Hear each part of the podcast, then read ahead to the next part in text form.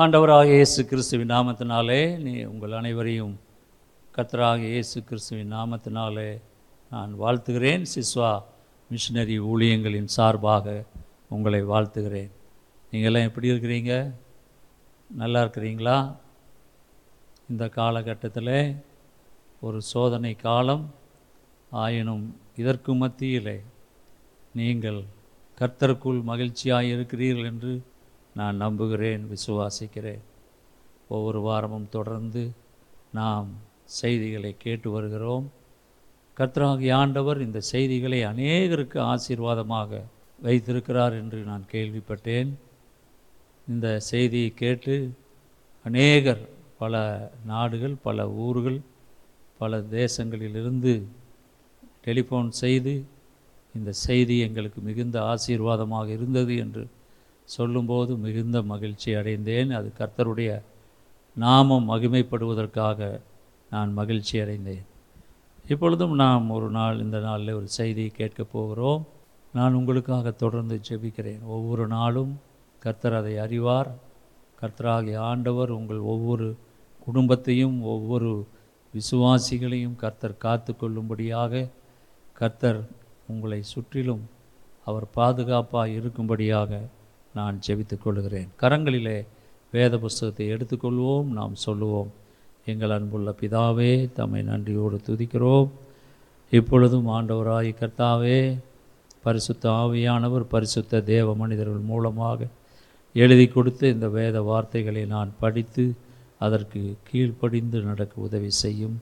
இந்த வேத வார்த்தைகளே எனக்கு தேனிலிட்ட பணியாரம் போல ஆண்டவரே, இதுவே அதிமதுர தேனாக என்னுடைய வாழ்க்கையில் ஆவிக்குரிய ஜீவியத்துக்கு இருக்கிறபடியால் இந்த வேத வார்த்தைகளை நான் நேசித்து முத்தம் செய்கிறேன்.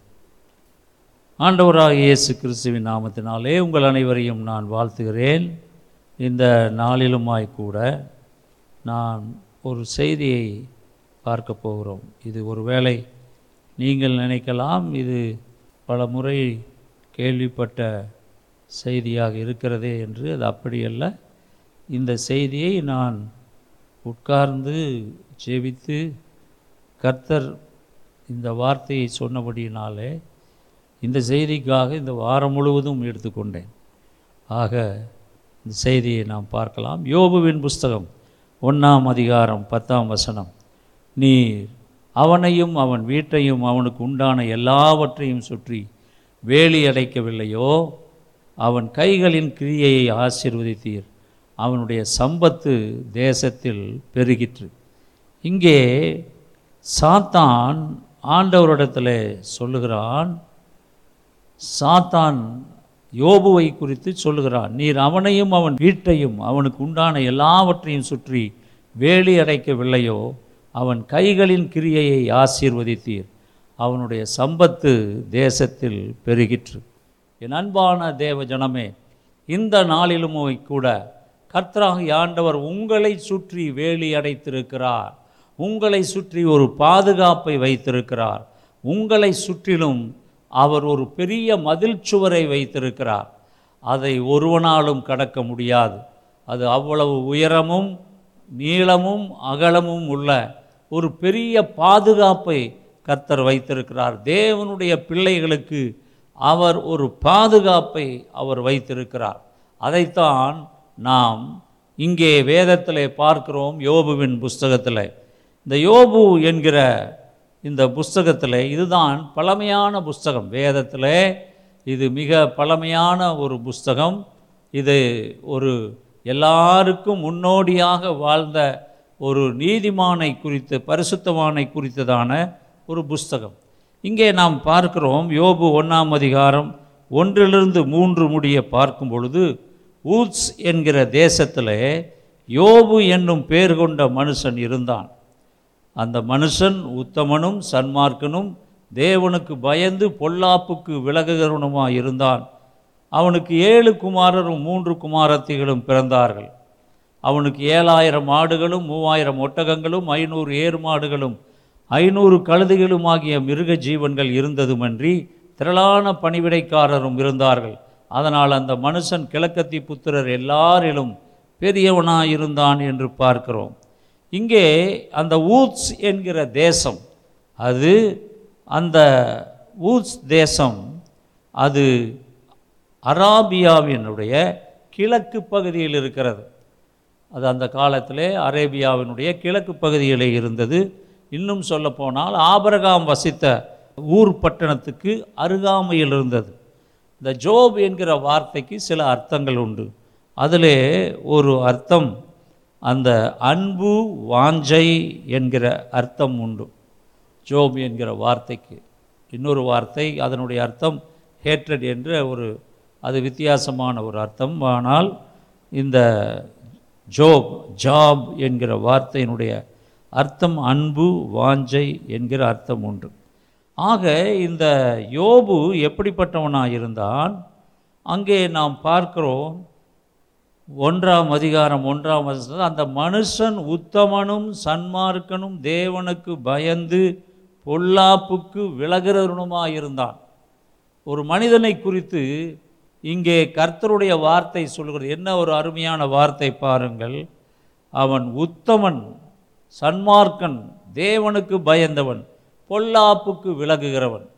ஆக இந்த நாளிலுமாய்க்கூட ஆண்டவராகிய கர்த்தர் ஒரு மனிதனை குறித்து சொல்லும்போது அவனை சுற்றி அவர் பாதுகாப்பை வைத்திருக்கும் பொழுது, ஒரு வேலியை அடைத்து அவனை பாதுகாப்பாய் வைத்திருக்கிறார் என்று சொன்னால் அதற்கு காரணம் அந்த மனிதனுடைய வாழ்க்கை.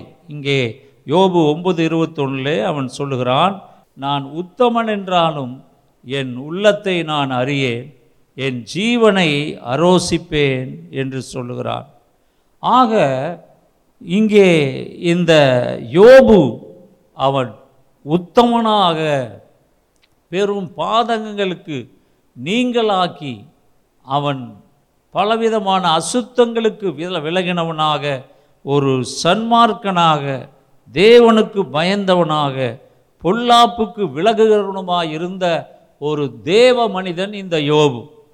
தேவனாய் கர்த்தர் ஒரு மனிதனை ஆசீர்வதிக்க வேண்டுமானால் அவன் பலவிதமான பாவங்களை செய்து, பலவிதமான அக்கிரமங்களை செய்து, பலவிதமான பொல்லாப்பை செய்கிற மனிதனை ஆண்டவராகிய கர்த்தர் ஆசீர்வதிக்க மாட்டார். அவன் ஒருவேளை அவனுடைய அறிவினாலே அல்லாவிட்டால் அவனுடைய சில நடவடிக்கைகளினாலே அவன் பெரிய ஒரு ஐஸ்வர்யவானாக இருக்கலாம். ஆனால் அது தற்காலிகம். அது 1000 தலைமுறைக்கின்ற அந்த ஆசீர்வாதம் வராது. ஆனால் இங்கே நாம் பார்க்கும் பொழுது கர்த்தருக்கு பயந்த ஒரு மனிதனையும் தேவனாகிய கர்த்தர் உயர்த்துகிறார். அவனுடைய சம்பத்து, அவனுடைய சொத்து, அவனுடைய ஐஸ்வர்யம் தேசத்தில் பெருகிற்று என்று பார்க்கிறோம். ஆக கர்த்தருக்கு பயந்து நடக்கிறவனுடைய வாழ்க்கையை தேவனாய் கர்த்தர் அவர் ஐஸ்வர்ய சம்பூரணராக மாற்றுகிறார். அவர்களை அவர் உயர்த்துகிறார். அதை நாம் தெரிந்து கொள்ள வேண்டும். அநேகர் நாம் இந்த உலகத்திலே தப்பு பாவங்கள் செய்தால் மட்டுமே நாம் உயர முடியும், நாம் வாழ முடியும், நாம் ஐஸ்வர்யவானாக முடியும் என்று நினைக்கிறார்கள். அது தவறு. கர்த்தருக்கு பயந்து நடக்கிற ஒரு மனிதனை கர்த்தராகிய ஆண்டவர் ஆசீர்வதிக்கிறார். ஆபிரகாம் கர்த்தருக்கு கீழ்ப்படிந்து நடந்த மனிதனாக இருந்தான். அவன் பூமி தாங்கக்கூட முடியாத அளவுக்கு அவனுக்கு தேவனாய் கர்த்தர் அதிகமான ஐஸ்வர்யத்தை, சம்பத்தை அவர் கொடுத்தார் என்று வேதத்திலே பார்க்கிறோம். ஏசாயா 33:15 பார்க்கிறோம், நீதியாய் நடந்து செம்மையானவைகளை பேசி இடுக்கண் செய்வதால் வரும் ஆதாயத்தை வெறுத்து பரிதானங்களை வாங்காதபடிக்கு தன் கைகளை உதறி இரத்தம் சிந்துவதற்கான யோசனைகளை கேளாதபடிக்கு தன் செவியை அடைத்து பொல்லாப்பை காணாதபடிக்கு தன் கண்களை மூடுகிறவன் எவனோ. யாருக்கு ஆண்டவர் ஆசீர்வாதம் செய்கிறார் பாருங்கள். நீதியாய் நடந்து செம்மையானவைகளை பேசி இடுக்கண் செய்வதால் வரும் ஆதாயத்தை வெறுத்து பரிதானங்களை வாங்காதபடி தன் கைகளை உதறி இரத்தம் சிந்துவதற்கான யோசனைகளை கேளாதபடிக்கு தன் செவியை அடைத்து பொல்லாப்பை காணாதபடிக்கு தன் கண்களை மூடுகிறவனை கர்த்தராகிய ஆண்டவர் அவனை ஆசீர்வதிக்கிறார். அதை நாம் தெரிந்து கொள்ள வேண்டும். அவன் 16வது வசனத்தில் பார்க்குறோம், அவன் உயர்ந்த இடங்களில் வாசம் பண்ணுவான், கண்மலைகளின் அரண்கள் அவனுடைய உயர்ந்த அடைக்கலமாகும், அவன் அப்பம் அவனுக்கு கொடுக்கப்படும், அவன் தண்ணீர் அவனுக்கு நிச்சயமாய் கிடைக்கும். ஆக யோபு உத்தமனாய் நடந்தான். உத்தமனாய், இன்றைக்கு எத்தனை பேர் உத்தமனாய் நடக்கிறார்கள்? சமீபத்தில் நீங்கள் டிவியில் இந்த நியூஸில் பார்த்துருக்கலாம், இந்த டாஸ்மாக் சாராய கடைகளை திறக்கும்படியான தளர்த்தி ஆணை போட்டவுடனே மக்கள் எத்தனையோ நூற்றுக்கணக்கான மக்கள் கியூவிலே நின்று வெயிலிலே அவர்கள் அதை வாங்கி கொண்டு போகிறார்கள். அது மட்டுமல்ல, ஒரு மனிதன் அந்த 2 பாட்டில் 2 கையில் வைத்து கொண்டு அதற்கு முத்தமிட்டு கொண்டு போகிறான். இன்னொருவன் அதற்கு மரியாதை செலுத்தும்படியாக சூடம் சாம்பிராணி கொளுத்தி அதை நாம் பார்க்கிறோம். என் அன்பான தேவ ஜனமே, ஜனங்கள் எப்படிப்பட்ட ஜனங்களாய் வாழுகிறார்கள்! குடிப்பதற்காக மது குடித்து கொண்டு அவருடைய வாழ்க்கையை சீரழிக்கும்படியாக இன்றைக்கு ஆயிரக்கணக்கான மக்கள் மதுக்கடைகளை நாடி ஓடுகிறார்கள். அது திறந்தவுடனே அவர்கள் ஆனந்தத்திலே குதித்து நடனமாடிக்கொண்டு அங்கே மைல் கணக்கில் வெயிலிலே நின்று அதை இடித்து அங்கே அந்த கூட்டத்திலே இடிபாடுகளிலே சிக்கி அவர்கள் வாங்கி கொண்டு போனார்கள்.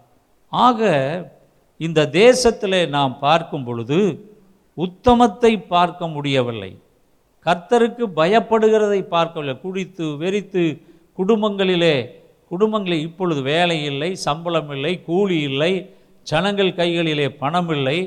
இந்த சூழ்நிலையிலும் அவர்கள் வீட்டிலே அரிசி பருப்பு வாங்க வைத்திருக்கிற பணத்தை கூட எடுத்து, அல்லது பெண்களினுடைய நகையையோ தாலியையோ விற்று அதை அடமானம் வைத்து அந்த பணத்தை எடுத்து கொண்டு அவர்கள் இப்படியெல்லாம் அவர்கள் செய்கிறார்கள் என்றால் அது ரொம்ப பயங்கரமான ஒரு காரியமாக இருக்கிறது. ஆக என் அன்பான தேவ ஜனமே, இங்கே நாம் பார்க்கிறோம் இந்த யோபு உத்தமனாய் நடந்தான். உபாகமம் 18:18 பார்க்கிறோம், உன்னை போல் ஒரு தீர்க்கதரிசியை நான் அவர்களுக்காக அவர்கள் சகோதரர்களிலிருந்து எழும்ப பண்ணி என் வார்த்தைகளை அவர் வாயில் அருளுவேன், நான் அவருக்கு கற்பிப்பதையெல்லாம் அவர்களுக்கு சொல்லுவாய் என்று பார்க்கிறோம். உன்னை போல ஒரு தீர்க்கதரிசி, கர்த்தருக்கு முன்பாக உத்தமனாய் அவன் இருந்தான். இங்கே 15ஆம் சங்கீதம் 8ஆம் வசனத்தில் கூட நாம் பார்க்கிறோம், உத்தமனாய் நடந்து நீதியை நடப்பித்து. வேதத்தில் நாம் பார்க்கிறோம், உத்தமனாய் நடந்து நீதியை நடப்பித்து. இன்றைக்கு நாம் எத்தனை பேர் இந்த யோபுவை போல உத்தமனாய் நடக்கிறவர்களே நாம் இருக்கிறோம்? யோசித்து பார்ப்போம். யோபு உத்தமனாய் இருந்தான். 37ஆம் சங்கீதம் 18ஆம் வசனத்திலே பார்க்கிறோம், உத்தமர்களின் நாட்களை கர்த்தர் அறிந்திருக்கிறார். உத்தமர்களின் நாட்களை கர்த்தர் அறிந்திருக்கிறார். உத்தமர்கள் இன்றைக்கு இந்த உலகத்தில் யார் யாரெல்லாம் உத்தமர்களாக இருக்கிறார்கள்? உத்தமர்களின் நாட்களை கர்த்தர் அறிந்திருக்கிறார், அவர்கள் சுதந்திரம் என்றென்றைக்கும் இருக்கும். என் அன்பான தேவ ஜனமே, யோபு ஒரு உத்தமனாய் வாழ்ந்தான். கர்த்தர் அவனை சுற்றி வேலி அடைத்திருந்தார் என்றால் காரணம் அவன் உத்தமனாக அவன் வாழ்ந்தான். அது மட்டுமல்ல, நீதிமொழிகள் 10:29 நாம் பார்க்கிறோம், கர்த்தரின் வழி உத்தமர்களுக்கு அரண், அக்கிரமக்காரருக்கோ கலக்கம் என்று பார்க்கிறோம். கர்த்தரினுடைய வழி உத்தமர்களுக்கு அரண். அரண் என்றால் வேலி, பாதுகாப்பு. அது பாதுகாப்பு. கர்த்தருடைய வழி உத்தமர்களுக்கு பாதுகாப்பாய் இருக்கிறது. ஆக இந்த யோபு அவன் தேவனுக்கு முன்பாக உத்தமனாய் நடந்தான்.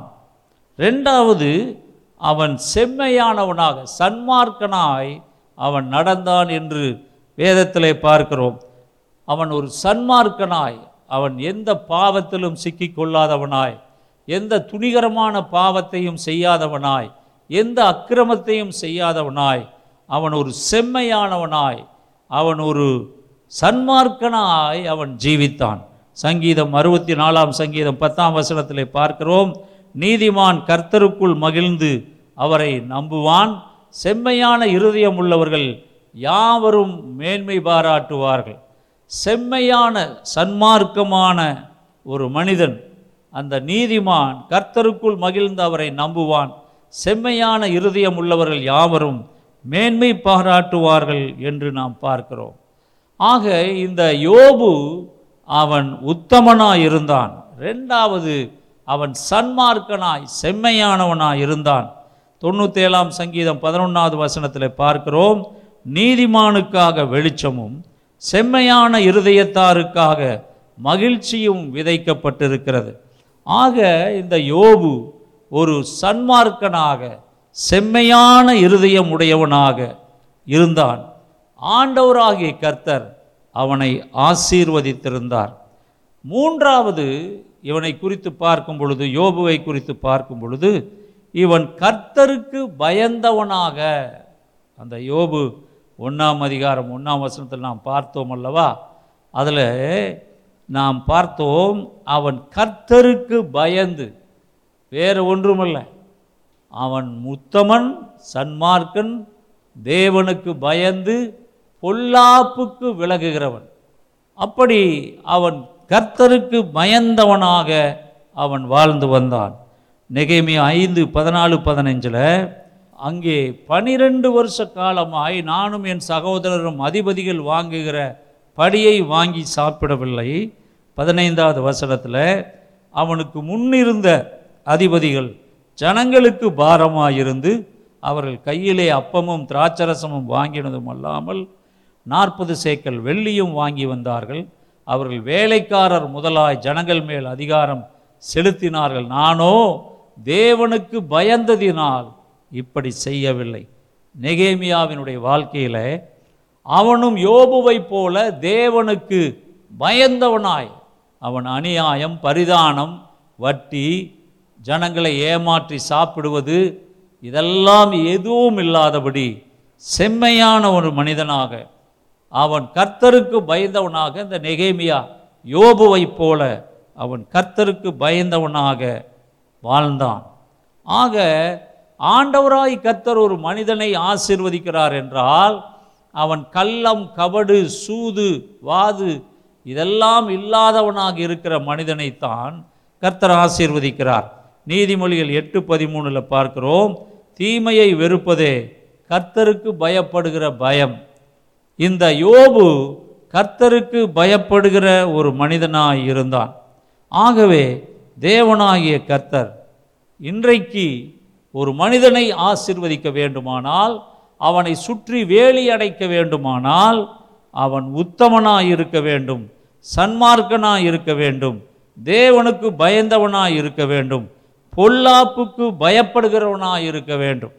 இதெல்லாம் இல்லாமல் எல்லா பாவத்தையும் செய்து, எல்லா அநியாயத்தையும் செய்து, எல்லா விதமான மோசமான காரியங்களை செய்து, ஓ கர்த்தர் என்னை ஆசீர்வதிக்கவில்லையே, என்னை அவர் பாதுகாக்கவில்லை, என்னை கைவிட்டு விட்டாரே என்றெல்லாம் சிலர் பேசுவார்கள். நீ முதலாவது யோசித்து பார்க்க வேண்டும். சன்மார்க்கனாக, நீ உத்தமனாக சன்மார்க்கனாக தேவனுக்கு பயந்து பொல்லாப்புக்கு விலகுகிறவனாக இருந்தால் மட்டுமே தேவனாகிய கர்த்தர் உன்னை சுற்றிலும் அவர் வேலி அடைத்து உன்னை பாதுகாத்து கொள்வார். அல்லேலூயா.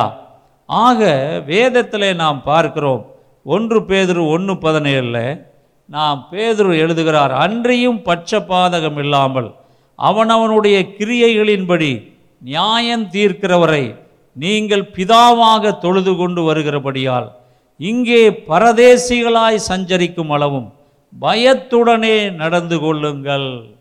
நாம் இங்கே எப்படி சஞ்சரிக்கிறோமா? பரதேசிகளாய் சஞ்சரிக்கிறோமா? இந்த உலகத்தில் பரதேசி தான். நீ கோடீஸ்வரனாக இருந்தாலும் சாகும்போது பரதேசி. உன்னுடைய கோடிக்கணக்கான சொத்தை நீ எடுத்துகிட்டு போக முடியாது. எத்தனையோ ஆயிரக்கணக்கான கிலோ கணக்கில் நீ தங்க வச்சுருந்தாலும் நீ சாகும்போது உன் கையில் உள்ள மோதிரத்தையும் கழட்டிடுவானுங்க. நீ என்னத்தை போட்டிருக்கிறிய எல்லாத்தையும் கழட்டிடுவானுங்க. அந்த பெட்டியில் வச்சு உன்னை அடக்கம் பண்ணுவாங்க, இல்லை சுடுகாட்டில் வச்சு எரிப்பாங்க, இந்த மாதிரி தான்.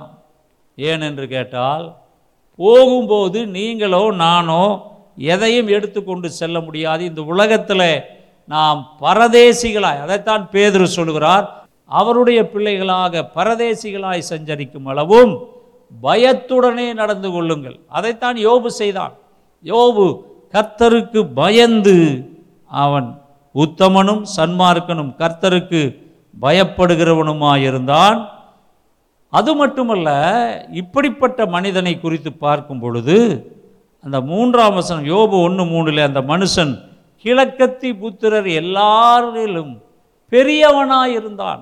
God has blessed him. God has prospered him. தேவனாய் கர்த்தர் அவனை ஆசீர்வதித்தார், அவனை ஐஸ்வர்யமாக்கினார்.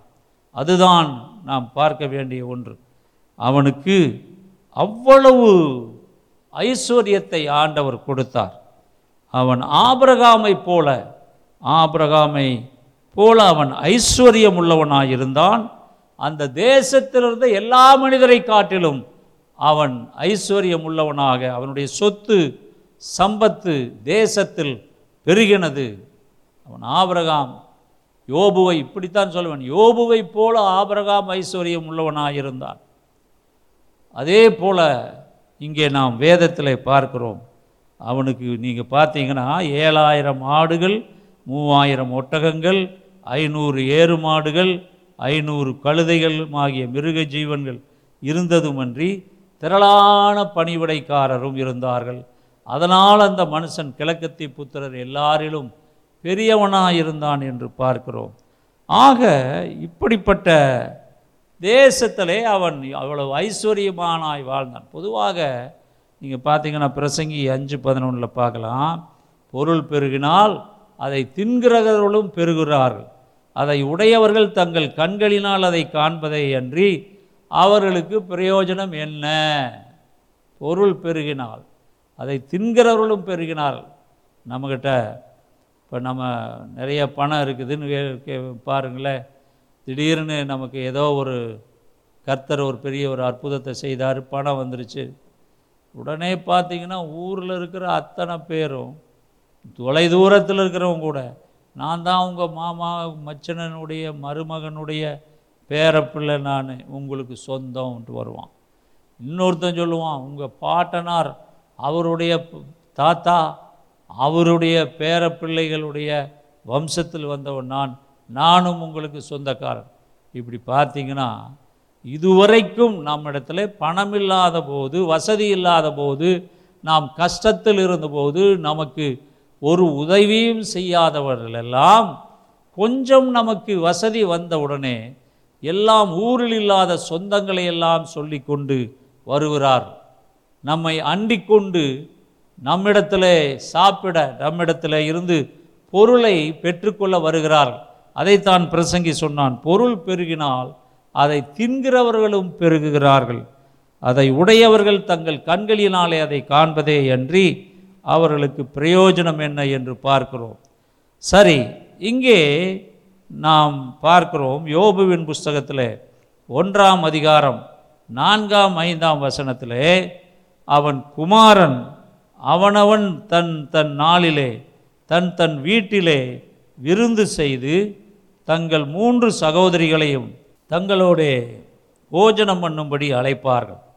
விருந்து செய்கிற அவரவருடைய நாள் முடிகிற போது யோபு, ஒரு வேளை என் குமாரர் பாவம் செய்து தேவனை தங்கள் இருதயத்தில் தூசித்திருப்பார்கள் என்று சொல்லி அவர்களை அழைத்தனுப்பி பரிசுத்தப்படுத்தி அதிகாலமே எழுந்து அவர்கள் எல்லாருடைய இலக்கத்தின்படியையும் சர்வாங்க தகன பலிகளை செலுத்துவான். இந்த பிரகாரமாக யோபு அந்நாட்களிலெல்லாம் செய்து வருவான். இங்கே பார்த்தீங்கன்னா யோபு எவ்வளவு கர்த்தருக்கு பயந்தவனாக இருந்தான் என்று பார்க்கலாம்.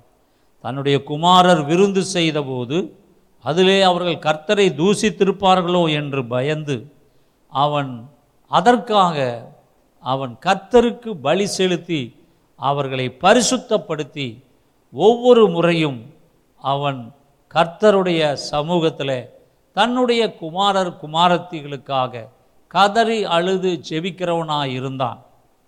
அதில் தான் ஆண்டவருடைய வார்த்தையை நாம் நிறைவேறுகிறதை பார்க்கிறோம். கர்த்தருக்கு பயந்து பொல்லாப்புக்கு விலகுகிறவனுமாய் இருந்தான் இந்த யோபு. நீதிமொழிகள் 30:9 நாம் பார்க்கிறோம். சாலமோன் ஞானி இங்கே நாம் பார்க்கிறோம். நீதிமொழிகள் 30:9 நான் பரிபூரணம் அடைகிறதினால் மறுதலித்து கர்த்தர் யார் என்று சொல்லாதபடிக்கும் தரித்திரப்படுகிறதனால் திருடி என் தேவனுடைய நாமத்தை வீணிலே வழங்காதபடிக்கும் என் படியை எனக்கு அளந்து என்னை போஷித்தரலும். இங்கே ஞானி சொல்கிறான், நான் பரிபூரணமடை நல்லா பணம் எனக்கு வந்ததுனால ஆண்டவரே இல்லை எனக்கு எல்லாம் என் பணம் தான் அப்படின்னு சொல்லி சொல்லாதபடி மறுதலித்து கர்த்தர் யார் என்று சொல்லாதபடிக்கும் தரித்திரப்படுகிறதுனாலே நான் திருடி என் தேவனுடைய நாமத்தை வீணிலே வழங்காதபடிக்கும் என் படியை எனக்கு அளந்து என்னை போஷித்தருளும் என்று சொல்லுகிறான். ஆக யோபு தன்னுடைய பிள்ளைகளை நன்றாய் வளர்த்தினான். கர்த்தருக்கு பயப்படுகிற பயத்திலே வளர்த்தினான். பணம், படிப்பு என்று எல்லாவற்றையும் அவர்களுக்கு கொடுத்தான். அதோடு கூட ஒவ்வொரு நாளும் கர்த்தருக்கு பயந்து வாழ வேண்டும் என்பதை அவர்களுக்கு சொல்லிக் கொடுத்தான். தன் பிள்ளைகள் பாவம் செய்திருப்பார்களோ என்று அவர்களை பரிசுத்தப்படுத்தி அவர்கள் கர்த்தரை தூஷித்திருப்பார்களோ என்று நினைத்து அவர்களுக்காக சர்வாங்க தகன பலிகளை அவன் செலுத்துவான். என் அன்பான தேவ ஜனமே, அவன் கர்த்தருக்கு பயந்த ஒரு மனிதனாக இருந்தான். யோவான் 17:17 நாம் ஒன்றை பார்க்கலாம். யோவான் 17:17 வேதத்திலே நாம் பார்க்கிறோம். ஆண்டவராகிய இயேசு சொல்லுகிறார், யோவான் 17:17 உம்முடைய சத்தியத்தினாலே அவர்களை பரிசுத்தமாக்கும், உம்முடைய வசனமே சத்தியம். உம்முடைய சத்தியத்தினாலே ஆண்டவராக இயேசு தன் சீசர்களுக்காக, மக்களுக்காக அவர் ஜெபிக்கிறார். அவருடைய வார்த்தை,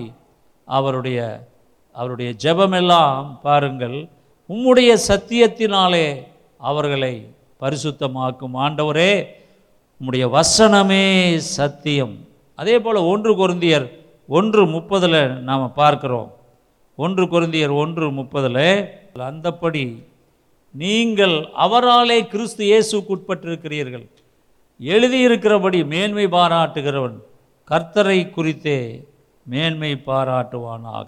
தேவனாகிய கர்த்தரை குறித்தே மேன்மை பாராட்டும்படியாக அப்போஸ்தலனாகிய பவுல் எழுதுகிறார், நீங்கள் எல்லாரும் யாரை குறித்து மேன்மை பாராட்ட வேண்டும்? கர்த்தரை குறித்து மேன்மை பாராட்ட வேண்டும். தன்னுடைய பணமோ, ஐஸ்வர்யமோ, படிப்போ, ஜாதியோ எதுவாக இருந்தாலும் நீங்கள் அதை குறித்து மேன்மை பாராட்டக்கூடாது, கர்த்தரை குறித்தே மேன்மை பாராட்ட வேண்டும். யோபு அவன் கர்த்தரை குறித்து மேன்மை பாராட்டினவனாய் இருந்தான்.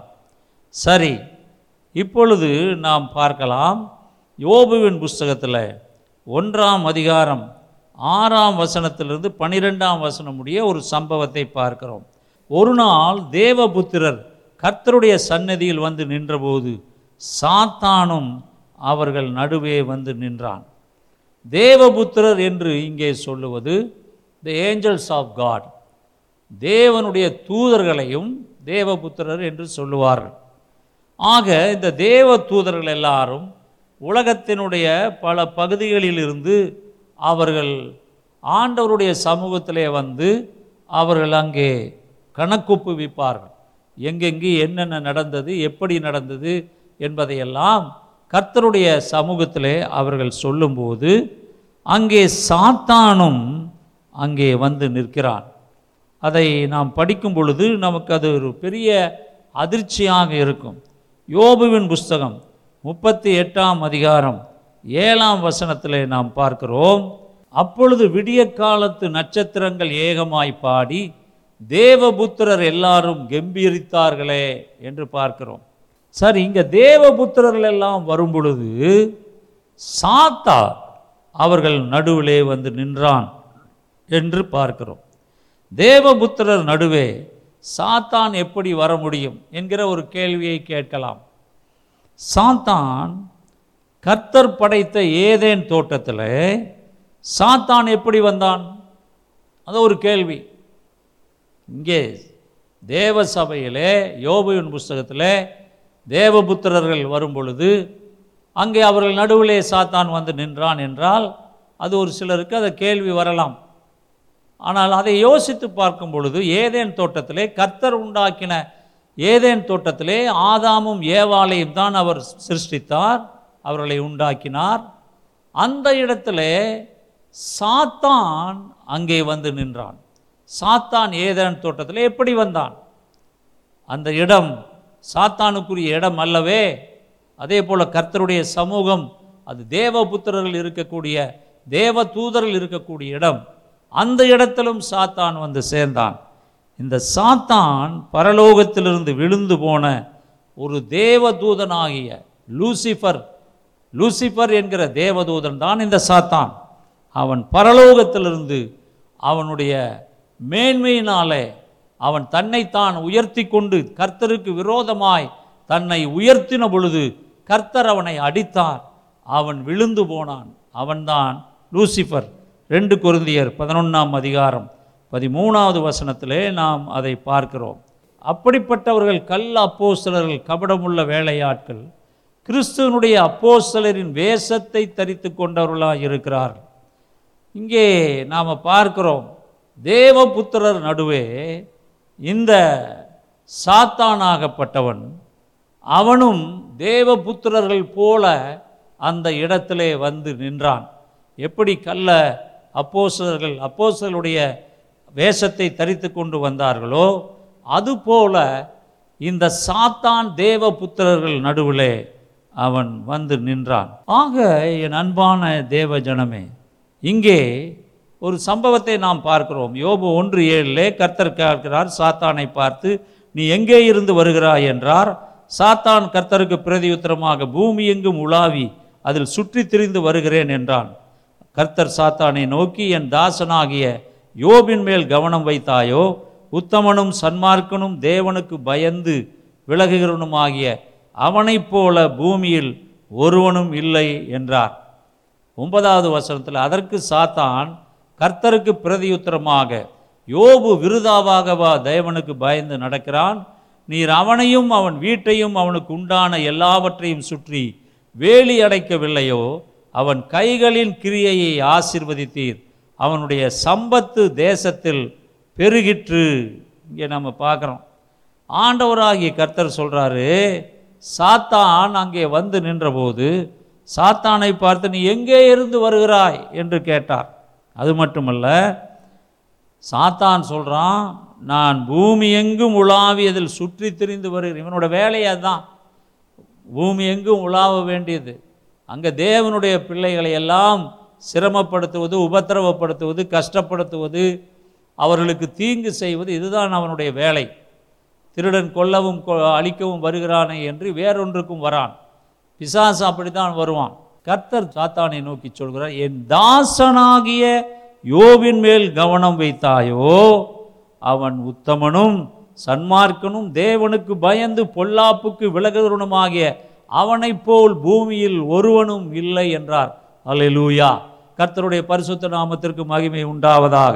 என் அன்பான தேவ ஜனமே, ஆண்டவராய் கர்த்தர் சொல்லும்போது என் தாசனாகிய யோபின் மேல் எவ்வளவு ஒரு வாஞ்சை பாருங்க. ஆண்டவர் இப்படி ஒரு வார்த்தையை தன்னுடைய தாசன், தன்னுடைய வேலை, தன்னுடைய அடியாள், தன்னை நம்புகிறவன், தன்னை விசுவாசிக்கிறவன், அவனை குறித்து சொல்லும்போது என் தாசனாகிய, மை சர்வன்ட் ஆங்கிலத்திலே சொல்லும்போது, என் தாசனாகிய யோபின் மேல் கவனம் வைத்தாயோ. அப்போ ஆண்டவர் யோபுவை எவ்வளவாய் நேசித்திருக்கிறார் என்று பாருங்கள். நாம் சன்மார்க்கனாக, நாம் உத்தமனாக, சன்மார்க்கனாக, தேவனுக்கு பயந்தவரை பொல்லாப்புக்கு விலகிறவனாக நாம் இருக்கும் பொழுது ஆண்டவராகி கர்த்தர் நம்மை குறித்து என்ன சாட்சி கொடுப்பார் என்றால், என் தாசனாகிய, என்னையும் உங்களையும் குறித்து ஆண்டவராகி கர்த்தர் என்ன சொல்ல வேண்டும்? என் தாசனாகிய, என் தாசனாகிய. என் அன்பான தேவ ஜனமே, இன்றைக்கும் இந்த நேரத்திலுமாய்க்கூட கர்த்தருடைய வார்த்தை உங்களை பார்த்து சொல்ல வேண்டும். என் தாசனாகிய, என் தாசனாகிய பீட்டர் மேல் கவனம் வைத்தாயா? என் தாசனாகிய பேதுருவின் மேல் கவனம் வைத்தாயா?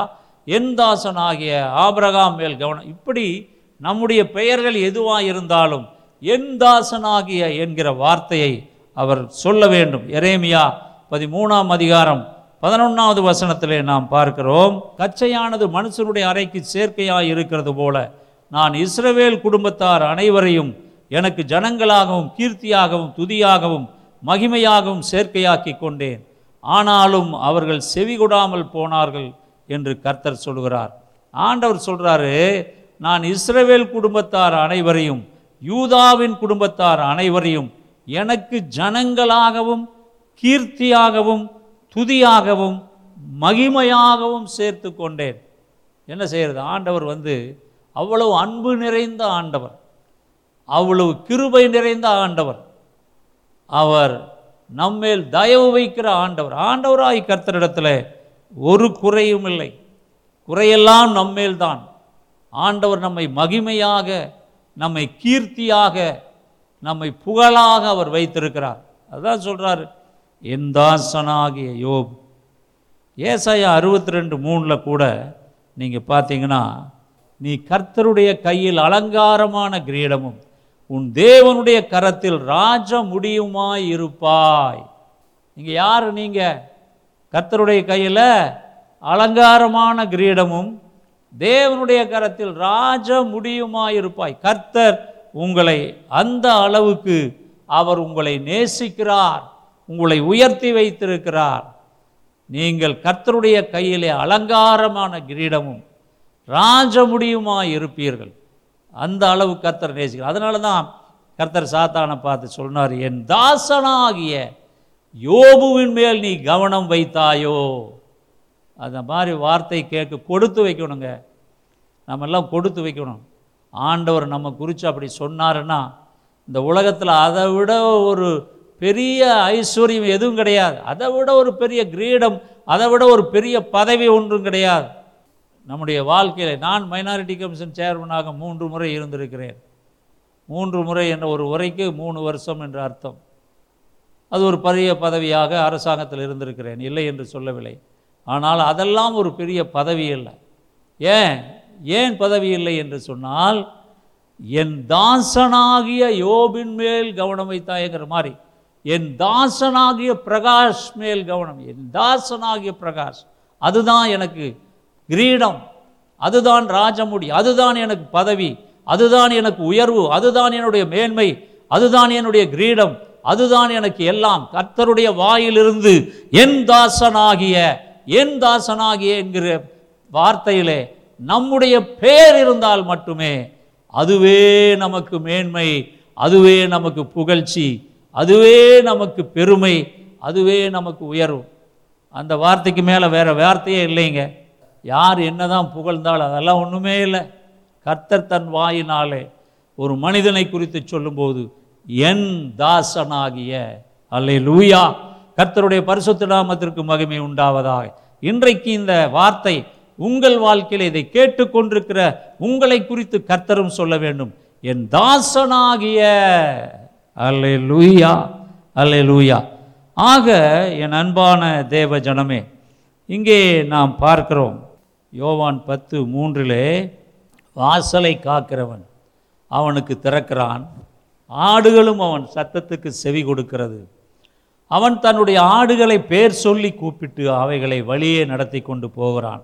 இங்கே பார்த்தீங்கன்னா, ஒரு மேய்ப்பன் அவன் தன்னுடைய ஆடுகளை பேர் சொல்லி கூப்பிட்டு, ஆண்டவராய் கர்த்தர் நம்மை பேர் சொல்லி கூப்பிட்டு நம்மை நடத்துகிற ஒரு மேய்ப்பனாய் அவர் இருக்கிறார். அதே யோவான் 10:14 நாம் பார்க்குறோம், நானே நல்ல மேய்ப்பன், பிதா என்னை அறிந்திருக்கிறது போலவும் நான் பிதாவை அறிந்திருக்கிறது போலவும். ஆக பிதாவாகிய தேவன் ஆண்டவராக இயேசுவை அறிந்திருந்தார்.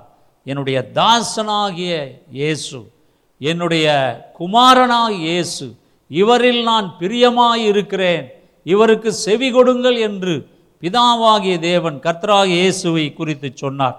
அதே போல நம்மையும் தேவனாய் கர்த்தர் என் தாசனாகிய என்று சொல்ல வேண்டும். நம்மை பேர் சொல்லி அவர் அழைக்க வேண்டும். மனுஷன் பேர் சொல்லி அழைக்கிறதுல ஒன்றும் இல்லைங்க, அதெல்லாம் ஒன்றுமே இல்லை. அவர் என் ஆண்டவராகிய கர்த்தர் நம்மை பெயர் சொல்லி அழைக்க வேண்டும். 1 கொரிந்தியர் 8:3 நாம் பார்க்கிறோம், தேவனில் அன்பு கூறுகிறவனெவனோ அவன் தேவனால் அறியப்பட்டிருக்கிறான், தேவனில் அன்பு கூறுகிறவனெவனோ அவன் தேவனால் அறியப்பட்டிருக்கிறான். சவி இங்கே நாம் பார்க்கிறோம், யோபு அவன் உத்தமன், சன்மார்க்கன், தேவனுக்கு பயந்து பொல்லாப்புக்கு விலகுகிறவன் என்றெல்லாம் கர்த்தர் சொல்லி, அவனைப் போல பூமியில் ஒருவனும் இல்லை. யார் சொல்கிறா? கர்த்தர் சொல்கிறார் சாத்தானை பார்த்து, அவனைப் போல பூமியில் ஒருவனும் இல்லை. இது சாத்தானுக்கு ஒரு எரிச்சல், அவனுக்கு யோபுவின் மேலே எப்பொழுதுமே ஒரு பொறாமை. ஏனென்றால் அவன் கர்த்தருடைய பிள்ளையாக இருந்தபடியினாலே அவனுக்கு எப்பொழுதுமே ஒரு எரிச்சல், யோபுவின் மேலே கோபம், அவன் மேல் வெறுப்பு, அவனை எப்படியாவது அவனை கர்த்தருடைய சமூகத்திலிருந்து பிரித்தெடுக்க வேண்டும் என்கிற ஒரு வெறியிலே சாத்தான் இருந்தான். அந்த 9வது வசனத்தில் நாம் பார்க்குறோம், யோபு 1:9, அதற்கு சாத்தான் பிரதியுத்தரமாக, யோபுவை விருதாவாகவா தேவனுக்கு பயந்து நடக்கிறான். இங்கே சொல்கிறான் பாருங்கள், அவனுக்கு எவ்வளோ கோபம். அவன் சொல்கிறான், அதற்கு சாத்தான் கர்த்தருக்கு பிரதியுத்தரமாக, யோபு விருதாவாகவா தேவனுக்கு பயந்து நடக்கிறான், நீர் அவனையும் அவன் வீட்டையும் அவனுக்கு உண்டான எல்லாவற்றையும் சுற்றி வேலி அடைக்கவில்லையோ, அவன் கைகளின் கிரியையை ஆசீர்வதித்தீர், அவனுடைய சம்பத்து தேசத்திலே பெருகிற்று. இங்கே நாம் பார்க்கிறோம், சாத்தானுக்கு யோபு மேலே கோபம், வெறுப்பு. யார் யாரெல்லாம் கர்த்தருக்கு பயந்து சன்மார்க்கனாய் உத்தமனாய் தேவனுக்கு பயந்து பொல்லாப்புக்கு விலகுகிறவனாய் இருக்கிறவனை எல்லாம் பார்த்தால் சாத்தானுக்கு ஒரு பொறாமை வரும், ஒரு எரிச்சல் வரும், கோபம் வரும். ஏனென்றால் அவர்கள் கர்த்தருடைய பிள்ளைகளாக இருக்கிறதுனால. அதனால் அவன் சொல்கிறான், சாத்தான் சொல்கிறான், அவன் விருதாவாகவா அவன் தேவனுக்கு, சும்மாவா அவன் தேவனுக்கு பயந்து நடக்கிறான், நீர் அவனையும் அவன் வீட்டையும் அவனுக்கு உண்டான எல்லாவற்றையும் சுற்றி வேலி அடைக்கவில்லையோ, அவன் கைகளின் கிரியை நீர் ஆசீர்வதித்தீர், அவனுடைய சம்பத்து தேசத்தில் பெருகிச்சு. ஆமாம், நீர் அவனை சுற்றி வேலி அடைத்திருக்கிறீரு. ஆமாம், அவன் ஒன்றும் சும்மா பயந்து நடக்கலை, அவனை நீர் ஆசீர்வதிச்சிருக்கிறீரு, அவனை சுற்றி நீர் வேலி அடைத்திருக்கிறீர். இதுதான் நாம் பார்க்குறோம். ஆண்டவராகிய கர்த்தர் அவனை சுற்றி வேலி அடைத்திருந்தார். அது சாத்தானால் தாங்க முடியல. சாத்தானுக்கு அந்த வேலி உடைத்து கொண்டு போய் யோபுவை அவனால் தொட முடியவில்லை. அவனுக்கு, சாத்தானுக்கு யோபுவின் மேலே அவ்வளவு ஒரு கோபம், ஒரு எரிச்சல், விரோதம், பொறாமை, இதெல்லாம் அவனுக்கு நிறைய இருந்தது. ஏனென்றா பூமியில் அவனை போல் ஒருவனும் இல்லைன்னு கர்த்தர் சொன்ன உடனே இன்னும் அவனுக்கு கோபம். அவன் கேட்குறான், சும்மாவா அவன் பயந்து நடக்கிறான், நீர் அவனை சுற்றி வேலி அடைச்சிருக்கிறீரு, அவனுக்கு அவனுடைய செல்வம் பூமியில் பெருகிடுச்சு, வீட்டையும் அவனுடைய குடும்பத்தையும் நீர் எல்லாவற்றையும் சுற்றி வேலி அடைத்திருக்கிறீர் அப்படின்னு அவன் சொல்கிறான். சில பேருக்கு அப்படி தான். நாம் நல்லா இருந்தால் சில பேர், நாம் வயிறு நிறைய சாப்பிட்டா நமக்கு வேண்டாதவனுக்கு வயிற்றால போகும். நான் நீ நல்லா இருந்தோம்னு வையுங்களேன், அவனுக்கு உடம்பு சரியில்லாமல் போயிடும். நம்ம மேலே அவ்வளோ பொறாம. நாம் நல்லா இருக்கக்கூடாதுன்னு நினைக்கிறவங்க கொஞ்சம் பேர் இருக்கிறாங்க. நல்லா நாம் வாழ்க்கிறத கண்டால் நம்ம மேலே பொய்யும் புரட்டும். எத்தனையோ பேர் எனக்கு விரோதமாக என்னென்னமோல்லாம் பேசினாங்க, செஞ்சாங்க. இன்னமும் கூட சில பேர் பேசுகிறவங்க இருக்கிறாங்க, செய்கிறவங்க இருக்கிறாங்க. அதை குறிச்செல்லாம் நாங்கள் பயப்படுறதும் இல்லை, கவலைப்படுறதும் இல்லை. ஏனென்றால் நாம் ஒரு ஊழியத்தை செய்யும்போது, கர்த்தருக்கு பயந்து நடக்கும்போது, நமக்கு விரோதமாய் பிசாசு எதையாவது கொண்டு வருவான், அதில் சந்தேகம் கிடையாது. யோபுக்கு விரோதமாக பிசாசு, அதைத்தான் சாத்தான் சொன்னான். நீங்கள் 1 சாமுவேல் 18:5-9 வரை படிக்க இப்போ நேரம் இல்லை, அதனால் நான் சொல்லிடுறேன். சவுல் தாவீதின் மேல் எரிச்சல் அடைந்து அவனை விரோதியாக பார்த்தான்.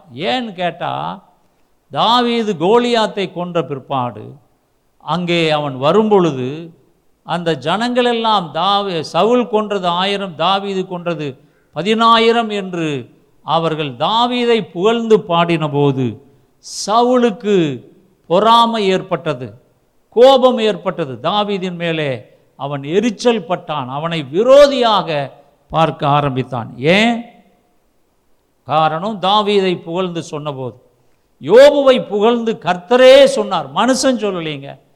தாவீதையாவது புகழ்ந்து மனிதர்கள் சொன்னார்கள், ஆனால் இங்கே பார்க்கும்போது யோபுவை கர்த்தரே புகழ்ந்து சொன்னார்.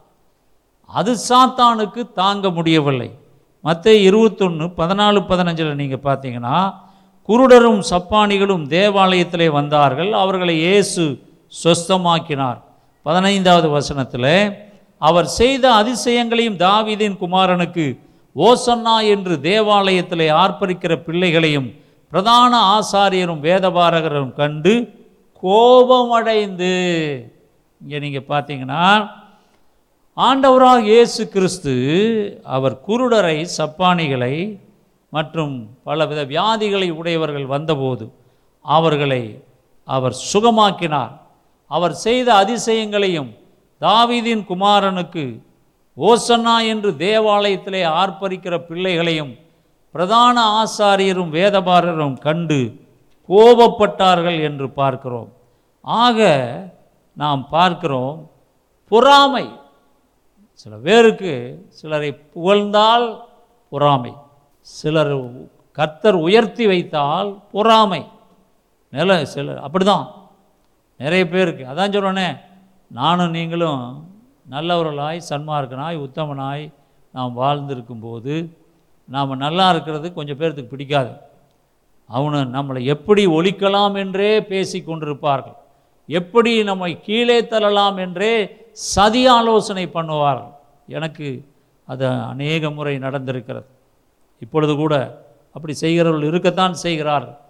என்ன செய்ய முடியும்? கர்த்தர் பாதத்தில் அதை வைத்து விட்டு, ஆண்டவரே நீரே எல்லாவற்றையும் பார்த்து கொள்ளும் ஆண்டவரே, நீர் எல்லாவற்றையும் ஆராய்ந்து அறிகிற தேவனாய் கர்த்தர், நீரே என்னை பாதுகாத்து கொள்ளும், என்னை வழிநடத்தும், என்னை ஆண்டவரே நீரே என்னை ஆசீர்வதியும் என்று சொல்லி தேவ சமூகத்தில் நாம் கதறி அழுது நம்மை பாதுகாக்க வேண்டியவர்களாக இருக்கிறோம். இங்கே யோபுவுடைய நண்பர்களும் கூட யோபுவை குற்றம் சாட்டினார்கள். யோபு 22:5 பார்த்தீங்கன்னா, உம்முடைய பொல்லாப்பு பெரியதும் உம்முடைய அக்கிரமங்கள் முடிவில்லாததுமாய் இருக்கிறதல்லவோ. என்ன பாருங்களேன், யோபுவுடைய நண்பர்கள் அவங்கெல்லாம், யோபு நல்லா இருந்தபோது கூடவே இருந்தவங்க தான். ஆனால் யோபுவுக்கு இந்த சாத்தான் அவனுடைய எல்லாவற்றையும் பறித்து கொண்டான். எல்லாவற்றையும் பறித்து கொண்ட போது அவனுடைய நண்பர்கள் என்ன சொல்கிறாங்க பாருங்கள், உம்முடைய பொல்லாப்பு பெரியது, உம்முடைய அக்கிரமங்கள் முடிவில்லாததுமாய் இருக்கிறதல்லவோ. என்ன பாருங்கள், ஒரு வேதனையான ஒரு காரியம். ஆக இங்கே நாம் பார்க்கிறோம், யோபுவை சுற்றிலும் கர்த்தர் வேலி அடைத்திருந்தார். அந்த வேலியிலே ஒரு ஓட்டை இல்லை. ஒரு சின்ன ஓட்டை இருந்தால் சாத்தான் உள்ளே வந்துடுவான். அந்த பாதுகாப்பு மதில் போல் அங்கே இருந்தது. அதில் ஒரு சின்ன ஒரு இன்ச் ஒரு இடைவெளி கூட கிடையாது. அவைகள் கொஞ்சம் இருந்தால் கூட அந்த இடைவெளிக்குள்ளே பிசாசு வந்துடுவான். நம்முடைய வாழ்க்கையில் நமக்கு ஏன் சில நேரத்தில் பிசாசு உள்ளே வர்றான்னு கேட்டால், நம்மை சுற்றிலும் ஆண்டவர் வேலி அடைத்திருந்தாலும் அதை சரியாக நாம் பாதுகாப்பதில்லை. அந்த மதில் சுவரை நாம் சரியாக பாதுகாப்பதில்லை. அது குழி முசல்கள், பெரிய எலிகள், பாம்புகள், பலவிதமான மனிதர்கள் அங்கே ஓட்டை போட்டு அதில் வழியாக உள்ளே நுழைய வருவார்கள். நாம் அதை கவனிக்காமல் விட்டு விடுகிறோம். நம்முடைய வாழ்க்கையிலே ஜெபமில்லாத ஒரு ஓட்டை, உபவாசம் இல்லாத சில ஓட்டைகள், கர்த்தருக்கு பயந்து பொல்லாப்புக்கு விலகாமல் சில நேரத்தில் எல்லாவற்றையும் சரிசமமாக எடுத்துக்கொள்வது, காம்ப்ரமைசிங், ஒத்துப்போகுதல், அதில் ஓட்ட வந்துடும். ஆனால் வேலி, யோபுவை சுற்றிலும் கர்த்தர் அடைத்த வேலியை எந்த ஓட்டையும் இல்லாமல், அந்த மதிர்ச்சுவரை எந்த விதமான சிறு ஒரு துண்டு இன்ச்சு கூட ஓட்டை இல்லாதபடி கர்த்தர் அதை பாதுகாத்து கொண்டார். சாத்தானால் அவன் நுழைய முடியல. என் அன்பான தேவ ஜனமே, சாத்தான் சொல்கிறான், நீ யோபுவையும் அவன் வீட்டையும் அவனுக்கு உண்டான எல்லாவற்றையும் சுற்றி வேலி அடைக்கவில்லையோ? அவன் கைகளின் கிரியையை ஆசீர்வதித்தீர், அவனுடைய சம்பத்து தேசத்திலே பெருகிற்று. ஆனாலும் 11வது வசனத்தில் சொல்கிறான், உம்முடைய கையை நீட்டி அவனுக்கு உண்டான எல்லாவற்றையும் தொடுவீரானால் அப்பொழுது அவன் உமது முகத்துக்கு எதிரே உம்மை தூஷிக்கானோ பாரும் என்றான். கர்த்தர் சாத்தானை நோக்கி, இதோ அவனுக்கு உண்டான எல்லாம் உன் கையில் இருக்கிறது, அவன் மேல் மாத்திரம் உன் கையை நீட்டாதே என்றார். அப்பொழுது சாத்தான் கர்த்தருடைய சன்னதியை விட்டு புறப்பட்டு போனான். இங்கே நாம் பார்க்குறோம், சாத்தான் சொல்கிறான், நீ அவனை ஆசீர்வதிச்சிருக்கிறீர், அவனை சுற்றி வேலி அடைச்சிருக்கிறீர், அதனால் அவன் உனக்கு பயந்து நடக்கிறான். நீ அதை எழுந்து உன்னோட கையை அவனை விட்டு எடுத்து போடும் ஆண்டவரே, அப்பொழுது அவன் உன்னுடைய முகத்துக்கு நேராக உம்மை தூஷிக்கிறானோ இல்லையோ பாரும் என்று அவன் சொல்லுகிறான். சாத்தானுடைய வார்த்தைகளை கேட்ட ஆண்டவராகிய கர்த்தர் என்ன செய்கிறார் என்றால், சரி அதுதான் உனக்கு வேணும், நான் உனக்கு ஒரு பெர்மிஷன் தருகிறேன். கர்த்தர் சாத்தானை நோக்கி சொல்கிறார், அவனுக்கு உண்டான எல்லாம் இப்பொழுது உன் கையில் இருக்கிறது, அவன் மேல் மாத்திரம் உன் கையை நீட்டாதே என்றார். அப்பொழுது சாத்தான் கர்த்தருடைய சன்னதியை விட்டு புறப்பட்டு போனான். இப்போது சாத்தானுக்கு ஆண்டவர் ஒரு பெர்மிஷன், உத்தரவை கொடுத்து விட்டார். சரி பார்க்கலாம், அவன் யோபு என்னை தூஷிக்கிறானா, எல்லாம் போய்விட்டால் என்னை அவன் நிந்திக்கிறானா இல்லையா என்று பார்ப்போம் என்று கர்த்தர் சாத்தானோடு அவர் சொன்னார். நீ போய் அவனை என்ன வேண்டுமானாலும் செய்து கொள், ஆனால் அவனுடைய ஜீவன் மேல், அவனுடைய உயிர் மேல், அவன் மேல் நீ கை வைக்கக்கூடாது என்று அவர் சொன்னார். அப்பொழுது சாத்தான் கர்த்தருடைய சமூகத்தை விட்டு புறப்பட்டு போனான். என் அன்பான தேவஜனமே, கர்த்தர் அவனுக்கு அனுமதி கொடுத்தார். யோபுவுடைய பிள்ளைகள், ஆடுகள், மாடுகள், கழுதைகள், வேலைக்காரர்கள் எல்லாம் அழிந்து போயின. எல்லாம் அழிந்து போன ஒரு நிலைமை, எல்லாம் போயிடுச்சு. அவனுக்கு உண்டான செல்வம், பிசாஸ் சாத்தான் எல்லாவற்றையும் அழித்து போட்டான். கர்த்தர் அனுமதி கொடுத்தார், அதில் எந்த சந்தேகம் கிடையாது. கர்த்தர் அனுமதி கொடுத்த போது சாத்தான் தைரியமாக யோபுவின் மேலே கையை வைத்தான். யோபுவுக்கு இருந்த செல்வங்கள், அவனுடைய பிள்ளைகள், ஆடுகள், மாடுகள், ஒட்டகங்கள், கழுதைகள், குதிரைகள், வேலைக்காரர்கள், வேலைக்காரிகள் எல்லாம் அழிந்து போயிடுச்சு.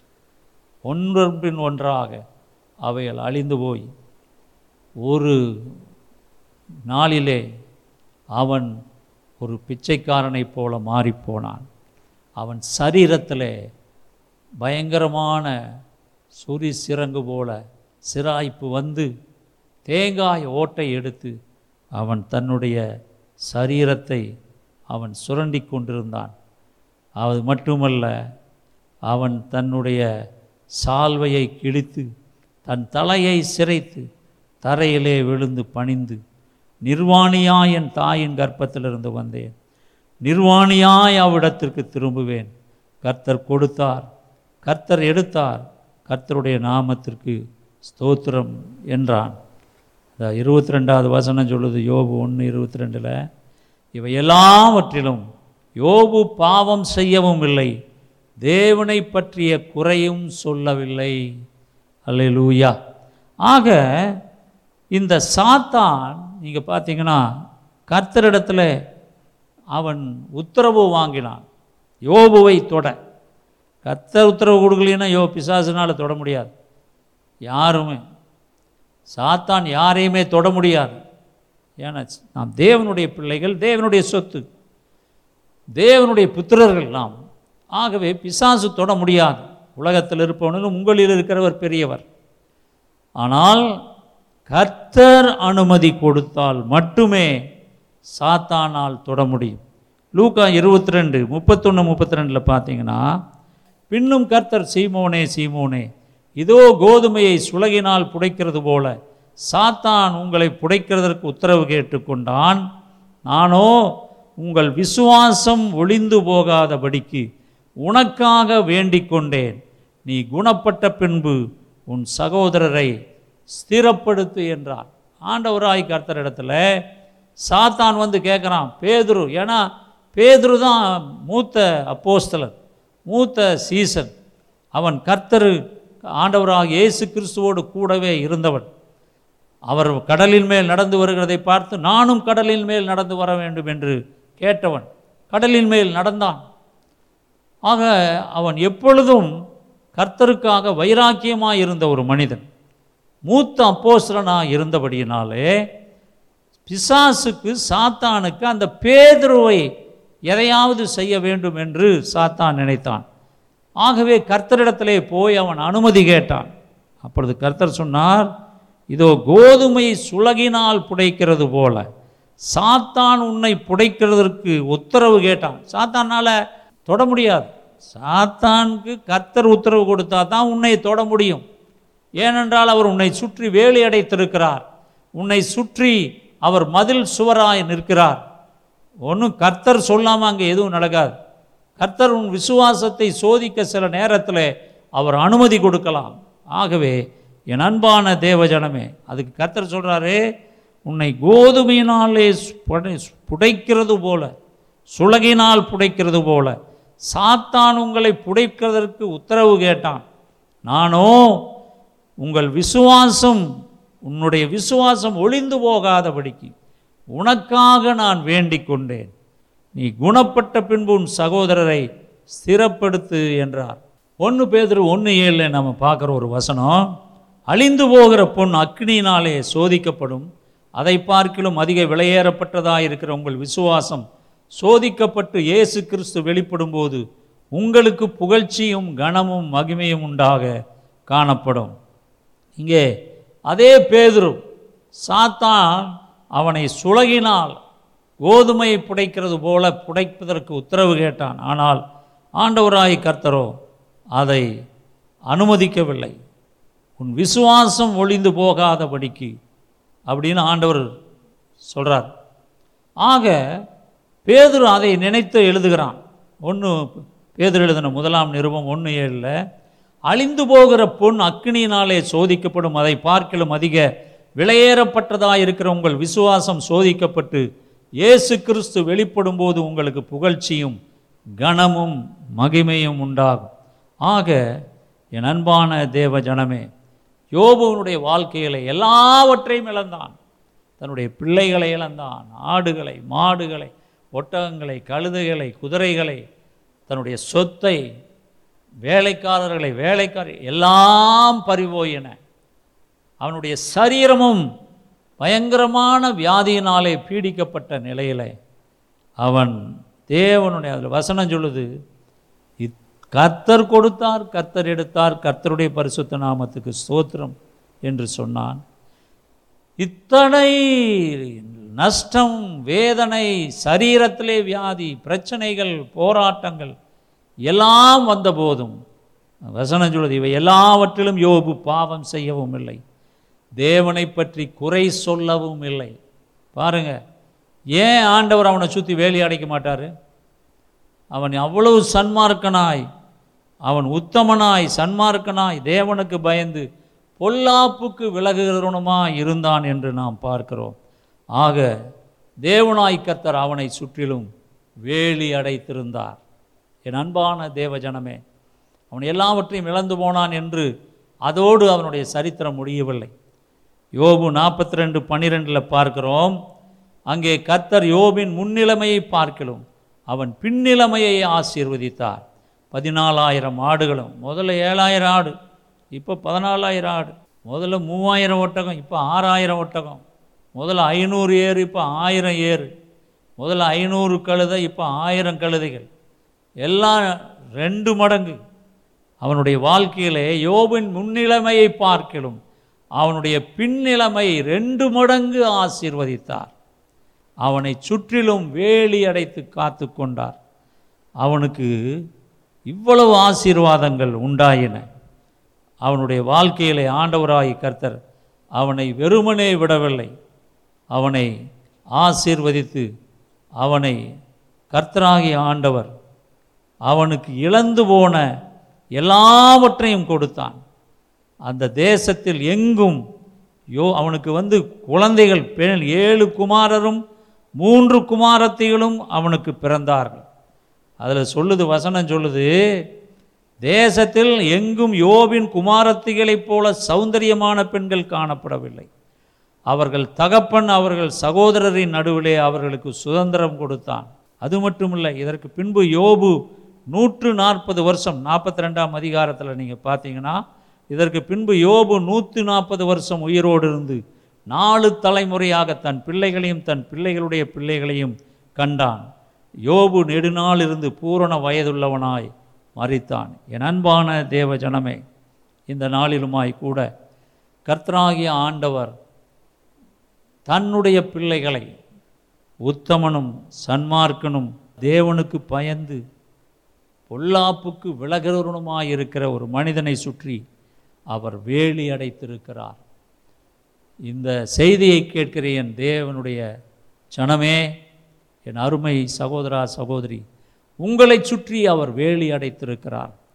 அந்த வேலியிலே ஒரு சின்ன துளை கூட இருக்கக்கூடாது, ஒரு சின்ன ஓட்டை கூட இருக்கக்கூடாது. நம்முடைய ஜெபம், உபவாசம், தசமபாகம் கொடுப்பது, காணிக்கை கொடுப்பது, கர்த்தருடைய ஆலயத்துக்கு வரும்போது, கர்த்தருடைய ஆலயத்திலே ஆராதிப்பது, அவருடைய ஊழியத்தை செய்வது, இதெல்லாம் நாம் ஆண்டவருக்காக செய்கிற வேளையிலே கர்த்தராகிய ஆண்டவர் சாத்தான் நம்மை தொட அனுமதிக்க மாட்டார்.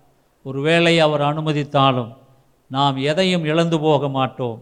நாம் இழந்தாலும் நமக்கு 2 மடங்காய் யோபுவைப் போல திருப்பி தருகிற தேவனாய் இருக்கிறார் கர்த்தராகிய இயேசு கிறிஸ்து. உங்களை சுற்றி வேலி அடைத்திருக்கிறார், உங்களை சுற்றிலும் ஒரு மதில் சுவரை வைத்திருக்கிறார். அந்த மதிலை மனிதனால் தாண்ட முடியாது, சாத்தானால் தாண்ட முடியாது, அந்த வேலியை உடைக்க முடியாது, யாராலும் உடைக்க முடியாது. கர்த்தரே அதற்கு பலமாக நிற்கிறார். உங்கள் வாழ்க்கையிலே அந்த வேலி உங்களை பாதுகாக்கும். எந்த கொரோனா வைரஸோ, எப்படிப்பட்டதான உலகத்தில் உள்ள வாதையோ, எந்த வாதையும், கர்த்தருடைய பிள்ளைக்கு விரோதமாய் உருவாக்கப்படுகிற எந்த காரியமும் வாய்க்காதே போகும். தேவனாய் கர்த்தர் உனக்கு விரோதமாய் ஒரு வழியாய் வருகிறவன் 7 வழியாய் ஓடி போவான். உங்களுடைய தேவைகளை எல்லாம் கர்த்தர் சந்திப்பார். நீங்கள் தேவனுக்கு என் தாசனாகிய யோபு என்று ஆண்டவர் சொன்னாரே, அதே போல அந்த வார்த்தை எனக்கும் உங்களுக்கும் ஆண்டவர் என் தாசனாகிய என்று சொல்லுகிற வார்த்தை நம்மை குறித்து சொல்லப்படுமானால், என் ஜீவனுள்ள தேவனாகிய கர்த்தர் உங்களை கைவிடவே மாட்டார். உங்களை விட்டு விலகுவதும் இல்லை, அவர் உங்களை கைவிடுவதும் இல்லை. அவர் உங்களை பாதுகாத்து கொள்வார்.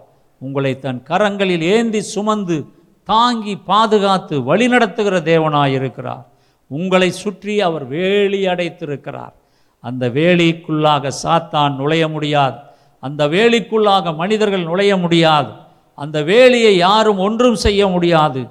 ஜீவனுள்ள தேவனாகிய கர்த்தரே அதை பாதுகாக்கிற தேவனாயிருக்கிறார். ஆகவே கவலைப்படாதிருங்கள்.